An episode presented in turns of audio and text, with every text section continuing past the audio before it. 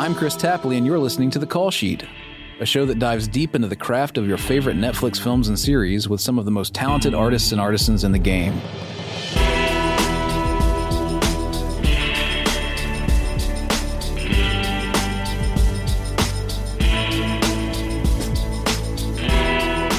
We're going to be discussing one of the hottest films of the year today, so let's go ahead and have our guests tell you who they are. My name is Sandy Powell, and my craft is costume design. My name is Christopher Peterson, and my craft is costume design. Cinema is a visual medium, obviously. That means visual storytelling. How characters move in the frame, how they are situated in their environment, how imagery is juxtaposed. These are the building blocks of filmmaking. That stretches to every department, including, of course, costumes. What characters wear says as much about them as any other element, and telling the story through clothing is as vital as telling it through photography, production design, sound design, and all other aspects of the trade. Costume designer Sandy Powell is a legend in this regard. She's racked up 14 Oscar nominations and three wins throughout her 30 plus year career. Just last year, she was a dual nominee for The Favorite and Mary Poppins Returns, and that wasn't even the first time she's picked up two nominations in one year. It happened twice before. Halfway through his own career, Christopher Peterson began collaborating with Sandy as an assistant on films like The Departed, The Wolf of Wall Street, and Carol, while also being an in demand designer in his own right on projects such as Boardwalk Empire and Magic Mike. The two took up the reins together on Martin Scorsese's The Irishman, a decade spanning epic about the life and times of Teamsters union boss Jimmy Hoffa, and as you'll soon hear, their work was cut out for them. On this episode, Sandy and Christopher will talk about working with limited details on something like this when the photo research trail runs cold.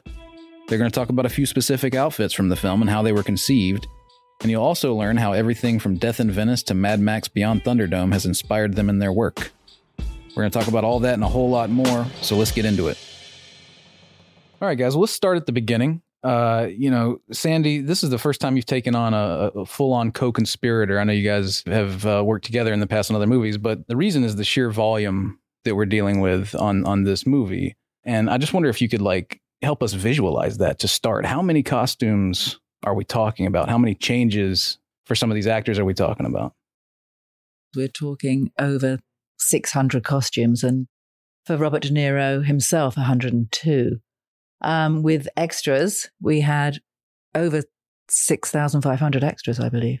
Wow. In total, covering, you know, five decades. You decided right off the bat, I need, I need some help on this. Is that I the deal? did. But also, also, I had just finished or wasn't quite finished on the two films I was working on in London Mary Poppins Returns and The Favourite. Mm-hmm. And then The Irishman came up, and I wasn't available to sort of drop everything and, and run to do it. And I thought, well, I, I don't even know how I can do this without somebody that I know and trust working with me. Yeah. At which point, I contacted Christopher to ask if he was up for the up for the job, and he actually started several weeks before me doing all the sort of background and the Mhm. research and getting everything set up, so that by the time I arrived, quite a lot had already been started research wise, really, wasn't it? It wasn't as though I started in some vacuum without Sandy's voice in my head. And that's a two parter. Basically, we'd worked together so many times that um, I sort of knew where to start and what information to bring to the table. And and we communicated during that period. And then when finally we were together, I think we started in LA. Yes, I we think we did. Yes, we did. We started. So yeah. it was just, I mean, it was uh, a sort of, it's pretty seamless. You know, it's, it's the way we've worked together in the past. This one being different end that there's a different credit. Yeah.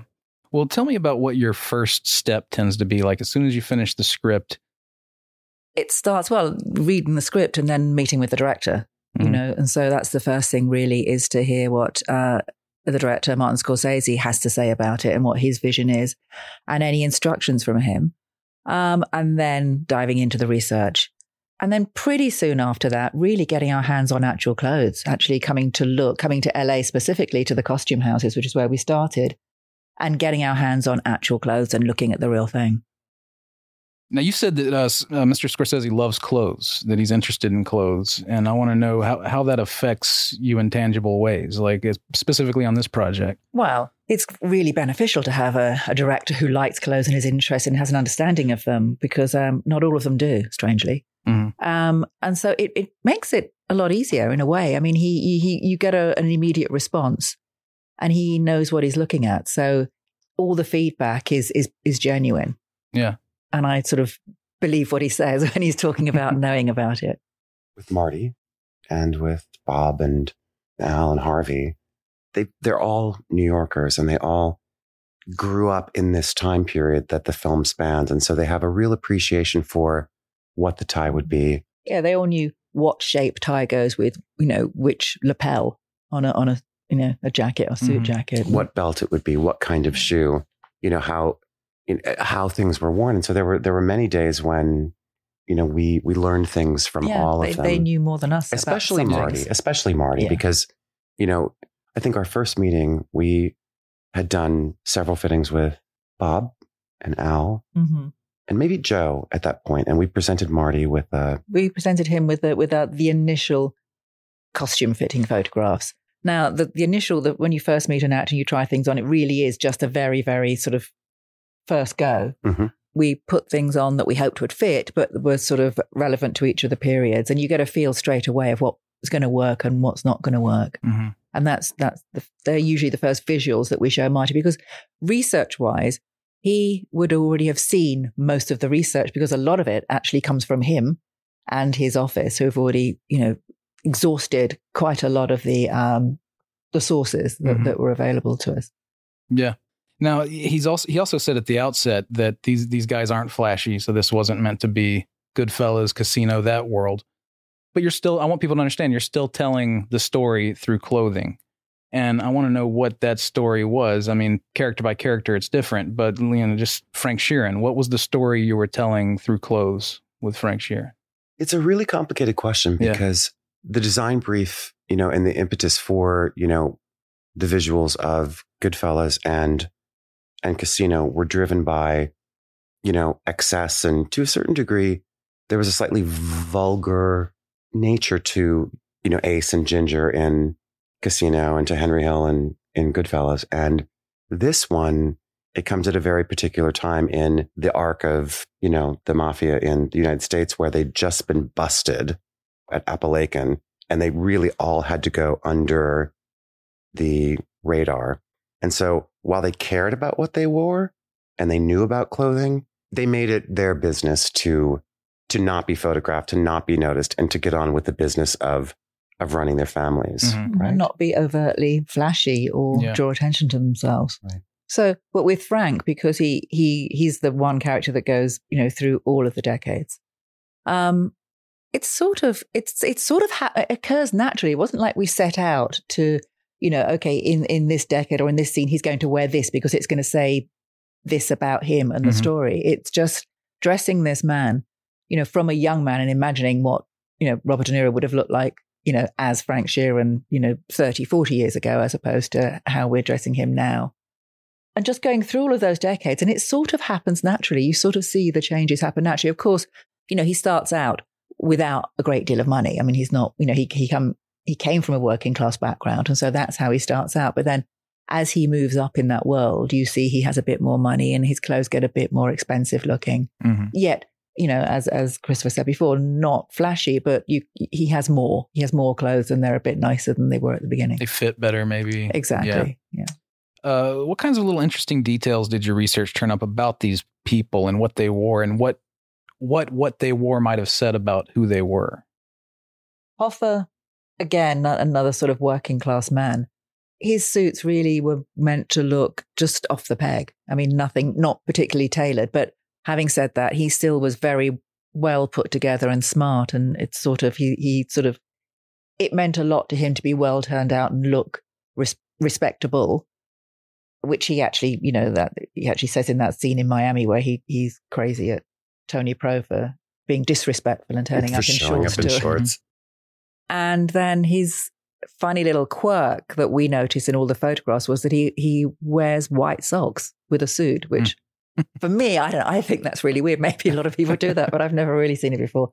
It's, you know, and, and especially in the 60s when the pants were sort of like narrower and a bit shorter, you, you see You them see 'em. quite a lot, these sort of Yeah. thick white socks.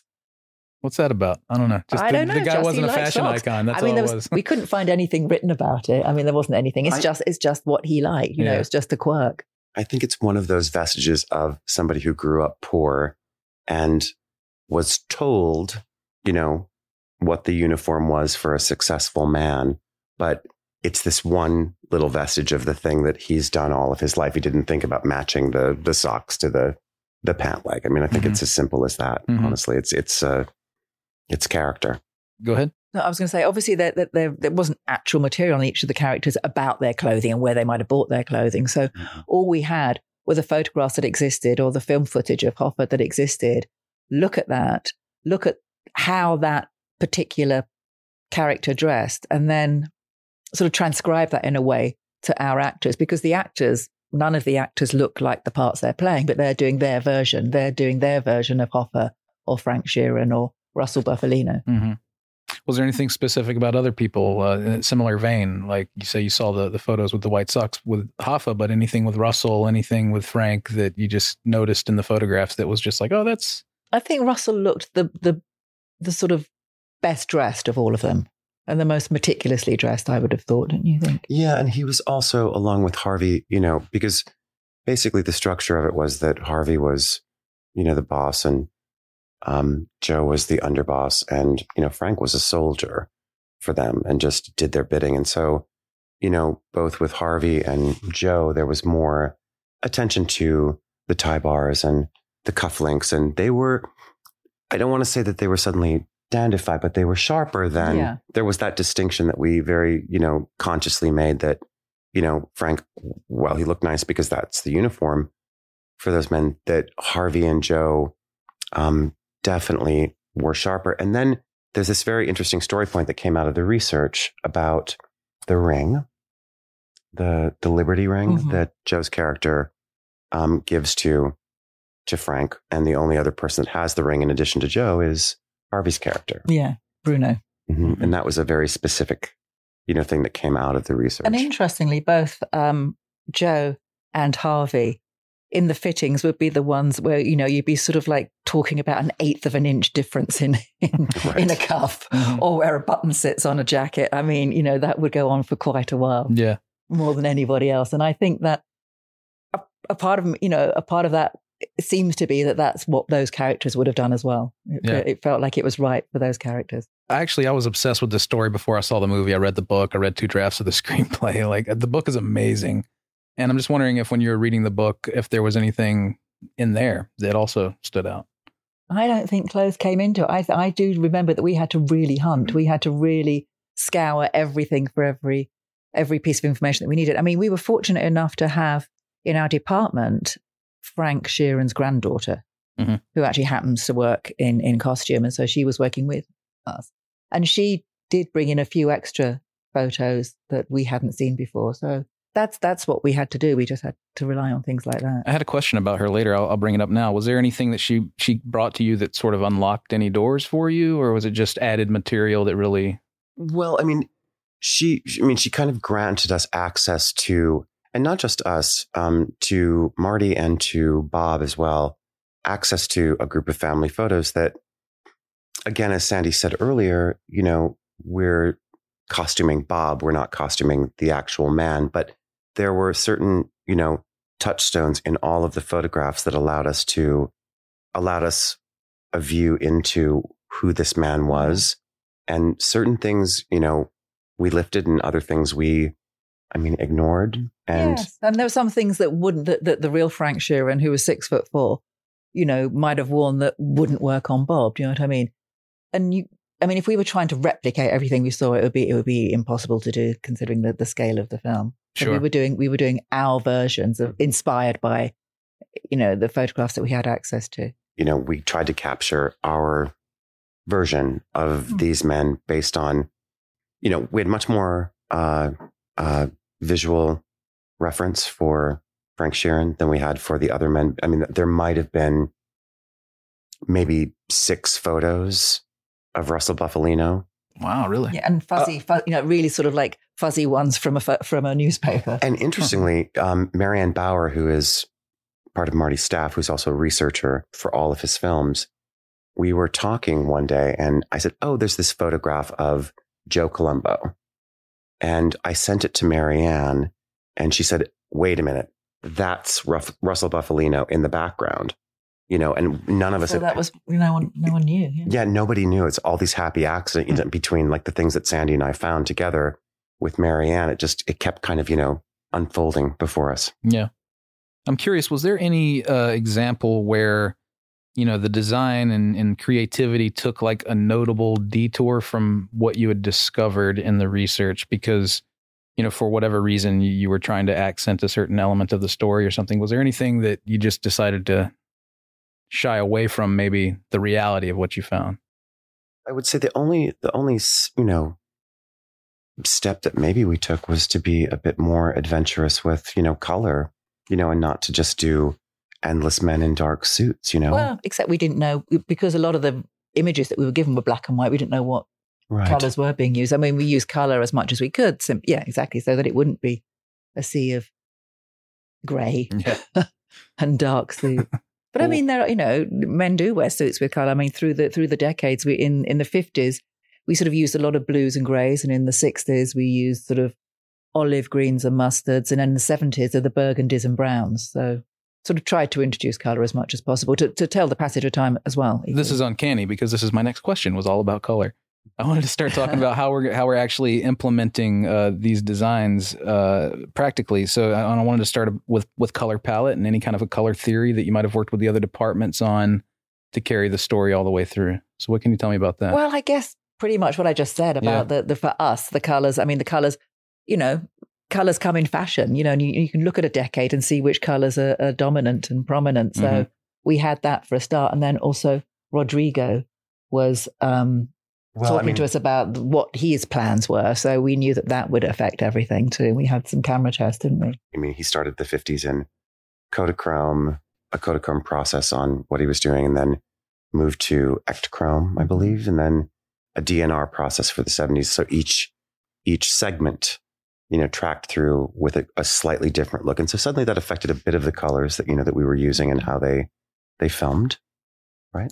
I guess. Yeah. yeah but, but we didn't change anything because of mm-hmm. that. You know, we mm-hmm. still stuck to what we were doing because our colors were sort of correct for the period. Mm-hmm. Told our story that way. So was there anything about like a certain color represents X no, for this character? No, I mean, I, I mean, I mean, I'm sure some designers do that. I mean, I personally don't ever think about doing that. I don't yeah. sort of get too symbolic with it. This was, again, meant to be like a very real representation of the world that mm. we were mm. portraying. Mm-hmm. Yeah. So to step outside of that and suddenly have some highly stylized color moment would, would seem. I think it would have, yeah, looked out of place and been right. wrong. Uh, what about the, just the physical production? The vast fleet of people putting this together. I imagine. Uh, what did like what did the shop look like? like I, I, don't know. You tell me. Like like a aircraft hangar filled with, I mean, we had racks and racks and racks of costumes. It was extraordinary how many that. And, and basically, the department had to be run like a military operation mm.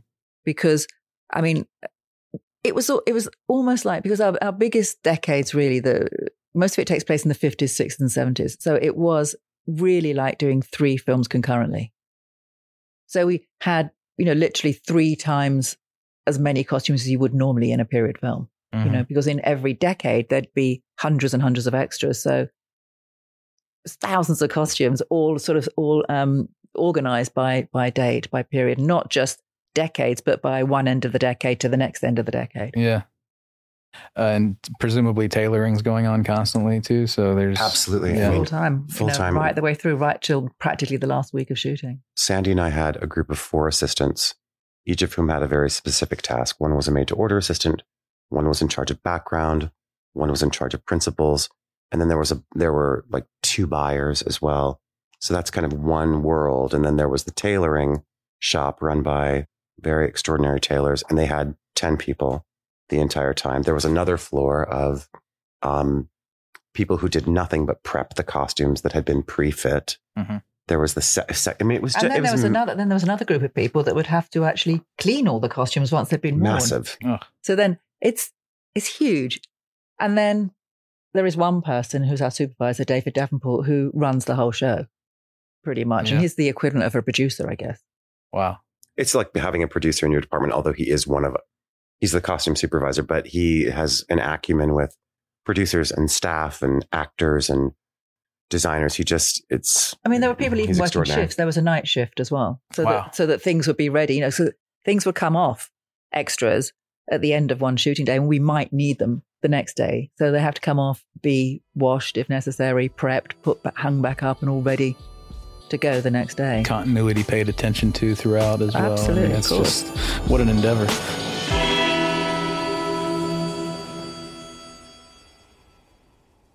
I wanted to uh, take some time here and talk about a few specific outfits in the film, and maybe you can speak to the design or how they came to be.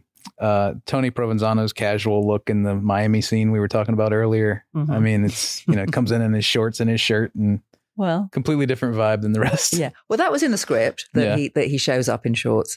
So you know, and, and Stephen Graham was great fun to work with. I mean, he's such a character, and I'd worked with him before years ago, actually, on Gangs of New York with Marty. Um, what we did was we had hundreds of pairs of shorts and, and lots of different tops, and we just kept trying them on, kept trying on every combination until until one sort of revealed itself as being the perfect one. That's kind of what happens. Yeah. You sort of you sort of know when you hit the right one. that was the first scene I saw from the movie. They showed a couple of scenes er, before they showed the full film to a few of us, and I was just laughing uncontrollably in that scene. Al is so good in it. Yeah. Just Yeah, they all are, and then and then you know Bob's there, sort of trying to keep the peace. Isn't? Yeah, it's yeah. really funny.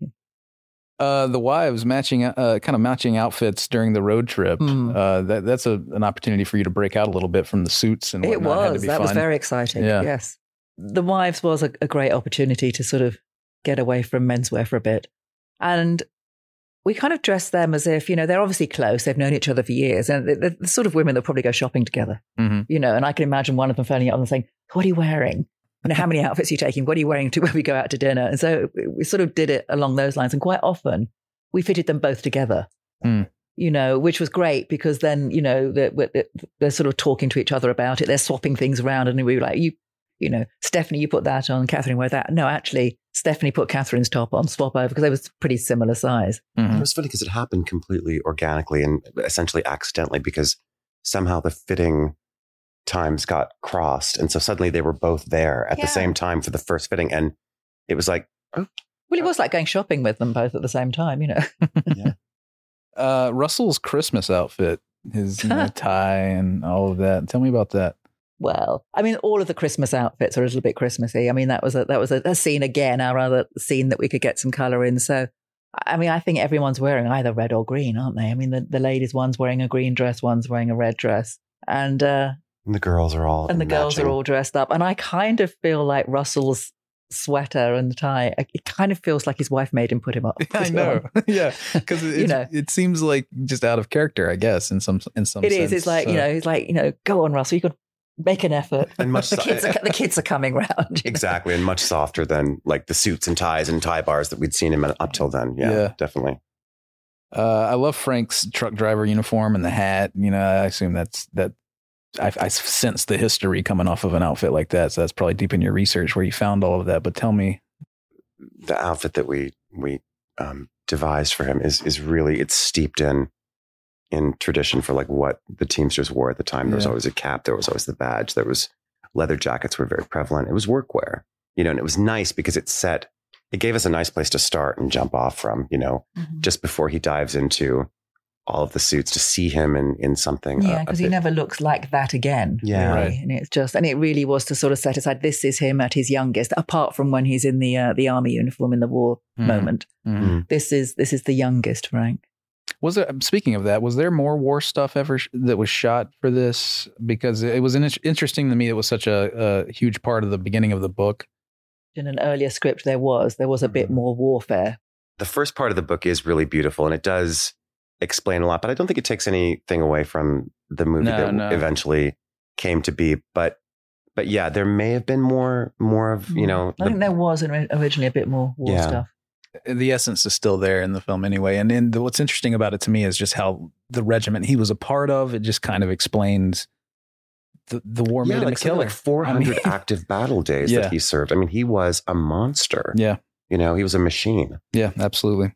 And then going to the end of the timeline, just the Lewisburg prison garb. I mean, uh, I assume there was plenty of research that led to that as well. But is, is there anything interesting to say about that stuff? Yeah, I mean, the federal prisons at the time, it was very different because, I mean, the federal pris- prison system basically bought all of the seconds from the World War II uniforms. Mhm. And so all of those, that clothing became, you know, the prison uniforms. It's not like now where they have all these horrible polyester, you know, orange is the new black sort of, you know, Mhm. uniforms. Then it was just workwear. Mhm. So that's, that's, that's the sort of history of, of where that clothing comes from. It's actually much nicer. It's actually quite cool looking. It's, chi- it's chic. It's chic. Yeah.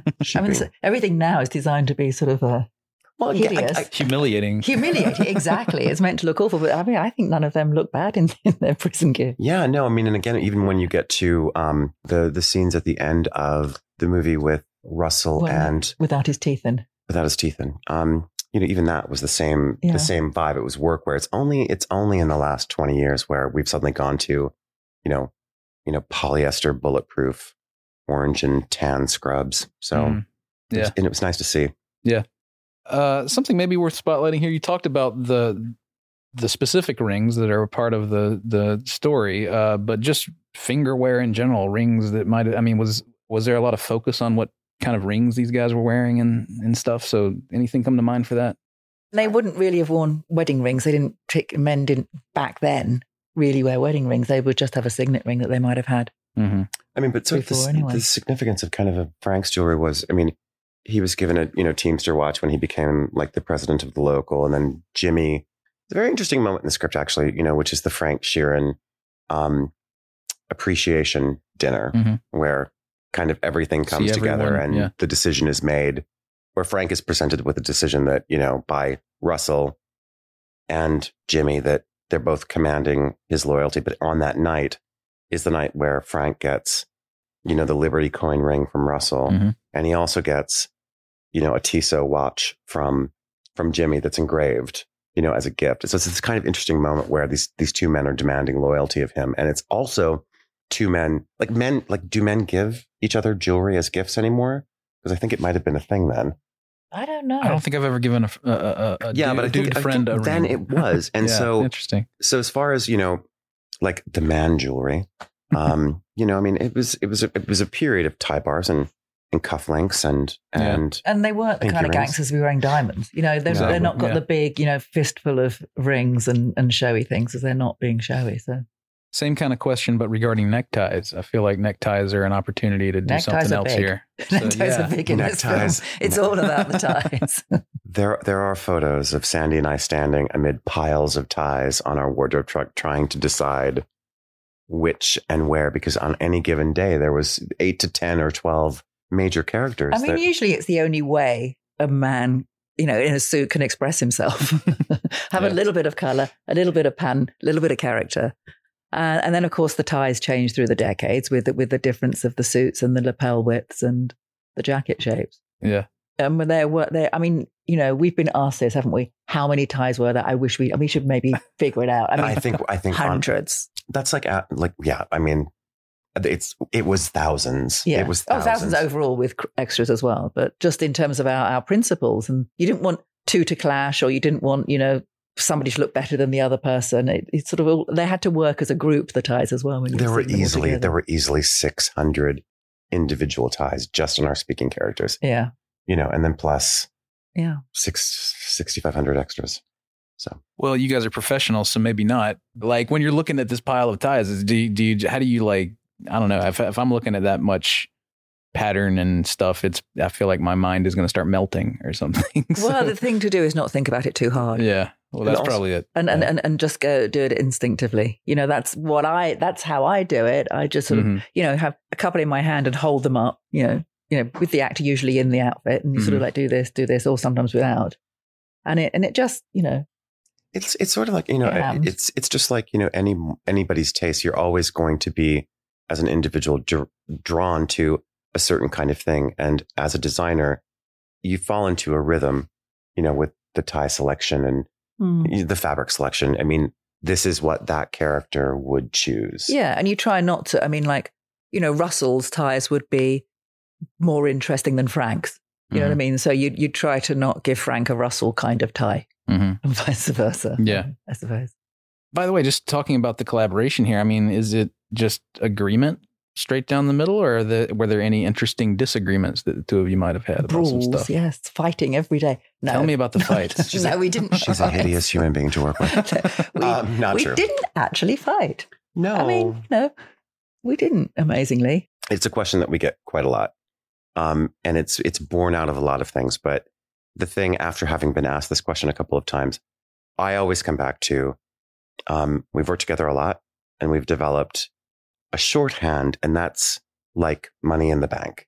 Because there are certain things that that I I can I can sort of imagine that Sandy might be headed towards as far as a decision is concerned, although I'm constantly surprised hmm by what it is.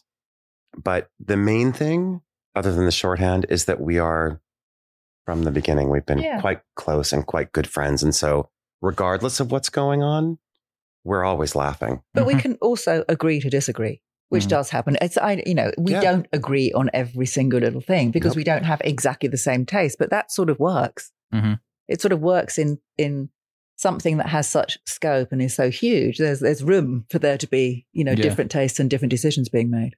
And also, too, I mean, it, there's a moment as a department head, not always, but especially on something of this size where, I mean, you're greed, I mean, and especially with the size of staff that, you know, mm-hmm. we had where every day it's like from the second you get in the car in the morning to the time you get to the set and then go to the shop and then talk to the tailoring shop and then talk to the assistants and then talk to the buyers. There is a moment where honestly you just go, please God, does somebody have an idea about what this should be? Or at least have somebody to bounce it off of, Yeah. you know? And so that's kind of been the great thing. And there were no, no, we never, we never have any kind of moments of, you know, but it's like Sandy said. I mean, there are moments when someone will come up to us and say, Hey guys, what do you think of this fabric? Do you want the black one or the white one? And at exactly the same time, Sandy will say black and I will say white. And then we just, we kind of look at one another and go, okay, great. We'll figure this one then, then there'll be a decision. Yeah. It Uh, never came to blows. Not Yeah. yet, anyway. And I just wanted to, you know, we talked uh, earlier about how uh, Mr. Scorsese came in with his wealth of knowledge about all of this. But was there anything that you can recall where he specifically made a tweak of note regarding costuming on this? Not of anything. I mean, he, I mean, this is on, on other films as well. He will say, mm, is there another tie? Can I see another tie option?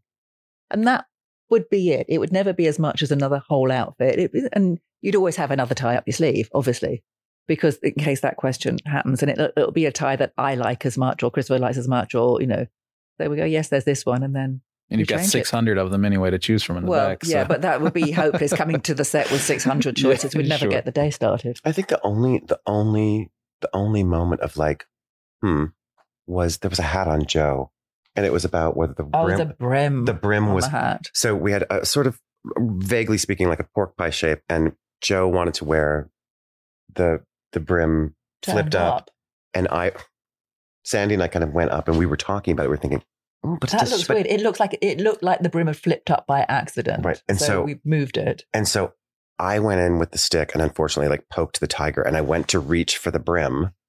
And and Joe was like, no, no, no, no, no.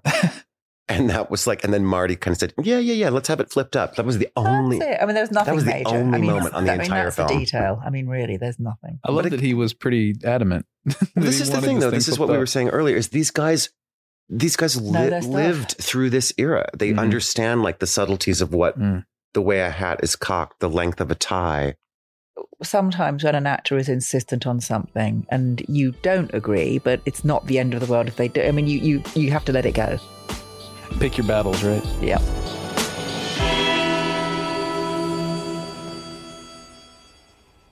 So, just kind of want to bring things down here and and, and uh, ask a couple of sort of rapid fire questions for you. What movie costume do you wish you had a hand in designing? Okay, that's so difficult because if I think of my favorite costumes, I mean, they're they're my favorite because they're done really well. So I couldn't have done them any better. Right. So really, the answer to that question is something which I think should have been done better. Which, of course, I'm not going to tell you. Well, then, how about you tell me what what's like the most memorable movie costume design for you? Oh God, there are, there are many, but I suppose for me, the most memorable, the the one that sort of had a huge impact was Death in Venice. The Oh, costume was designed by Piero Tosi, and I saw that as a very as a as a 14 year old. Yeah. And that's when I noticed costumes in films. How about I you, have a couple of them. A costume that I wish I had a hand in designing was the Darth Vader costume yeah. From- really? from- I didn't know that. from the original Star Wars, and basically anything, anything Kubrick, Mm. the like Barry Lyndon or Clockwork Orange, and then one that we actually share, which you did not mention, is Ca- Cabaret. Cabaret, of course, yeah. I mean, that was that was uh, similar, phenomenal. similar. And I saw that. I remember my mum snuck me into the cinema to see that because I was underage, and that yeah, was amazing. Darth Vader, man, please, That- genius. That's a good answer. Uh, what's one small thing the average person can do? I swear I'm not asking this for my own benefit. The average person can do to step up their sartorial game. Look up and not look at your phone. Ah, very good. I mean, there's the piece of advice that um, Coco Chanel gave, which is look in the mirror and take one thing off. Don't overdo it. Oh, yeah. Less is more. Uh, if you could wear only one color for the rest of your life, what would it be? um. I will. So, what's the penalty if I want to wear other colors? Do you know what? The obvious answer is black, but I'd probably say blue. Because blue, you can go to nearly but blue's quite. You know, I could, you could go to practically black, and then there are shades of blue that are flattering. yeah, I you've got think a I'd range say you can blue. play. You've got a range. Yeah, that's a good one. I would likely go on a hunger strike if I was forced. um, black would be my answer, actually. Absolutely. That's that's too easy. See, that's a cop out. I know, but hunger strike, that's the way. hunger strike. Is there a specific outfit that really made you fall for for this this work? Oh God! I mean, I'd be going way back to my childhood. I think. Yeah? Yeah. I do remember an outfit. Actually, I do. Re- okay, I'm going way back, r- really early '60s, or sort of about mid '60s, and there was a girl that that lived down the street, and she was about two years older than me, and her mother had taken her to Carnaby Street. You know, Carnaby Mhm. Street in swinging '60s London, Mm. and she had on a teeny little mini dress that was lime lime green and turquoise swirly psychedelic pattern and then little hot pants underneath Hmm. and i wanted that outfit and then as soon as i could i i tried to make myself a version of it so Yeah, awesome. God, I mean, I had this enormous, and here, here we go. Um, I had this enormous crush on Tina Turner when I was a teenager. And it was right when she was having her comeback. But just like everything Tina Turner wore, it just seemed like so sexy and so like Yeah. everything moved and everything glittered. And That I just kind of thought, wow. I mean, there's, there's a lot, there's a lot of stuff. I mean, you could Yeah. like talk about like the Dior bar suit, which, you know, I sketched endlessly in college, poorly, by the way. Um, I don't know. I mean, yeah I- yeah it's, it's Sort of there's so many. coming that- back to one outfit that changed your Yeah. life is pretty difficult Yeah, but that's that's the that's Probably the nothing brief. from Mad Max Beyond Thunderdome on Tina Turner, though. I imagine. Are you kidding me? oh yeah, yeah. that's Absolutely. number one. Okay. Well, and actually, actually, you know, Mel as well. Thunderdome. Are you kidding me? I can't believe you just. I cannot believe you just threw down Thunderdome. I, I, It's one of my favorite movies from my teenage no way. years. Well, there we go. Please, I mean, yeah. That opens up a whole new door for me on you. I want to spend another thirty minutes talking. oh god you can have a boys talk about About all the like the fanboy films from like the 80s and 90s. totally. I'm down. And then I've been asking this of everyone at the end of the show lately. Uh, what's the movie that made you fall in love with movies? well i guess mine was death in venice Yeah. and maybe before that the first movie i ever saw was mary poppins Which must have been a dream for you last year. Yeah, it was. Yeah. I mean, that was amazing to actually work on that. It's one of the reasons I was I really wanted to do it because it was the first film I saw in a cinema. I must have been four years old. Wow. And then Mad Max for you, I guess. No, not not Mad Max, but th- this is definitely a two-parter because before I knew that I was gonna that I was gonna pursue a career in film, I saw The Color Purple in the theater, and I just thought it was such a beautiful film. I still think it's a beautiful film, um, and I loved the costumes. I loved the, everything about it. Um, but once I started, you know, um, doing this, there's the Visconti film Il Guepardo, the, the leopard, Hmm. and It was anything Visconti, pretty any, much. any- no, anything, but but that particular film, I was like, I couldn't believe it, and then I started thinking about like, who is this person? And then it was Piero Tosi, and then you go to Death in Venice, and you go to all these other films, and you suddenly realize, oh my god, that's artistry. You know, Yeah. you can do that. You can tell stories. You can move people. You know, by s- putting a frock on somebody and sending them onto the set. You know, it's so beautiful. You know. Yeah, absolutely.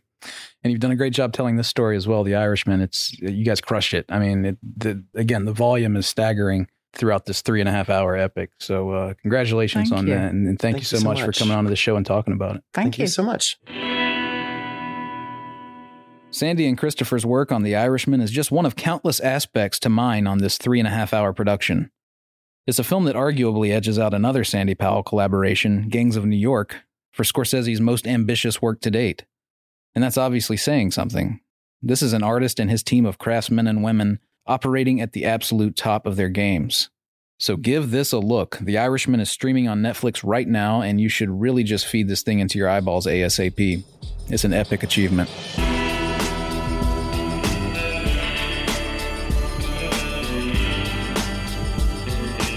Call Sheet is a Netflix podcast hosted by me, Kris Tapley. The show is produced by Noah Eberhart and the team at Blue Duck Media. Stuart Park created all the original music in this episode. And a special thanks to the team at Netflix.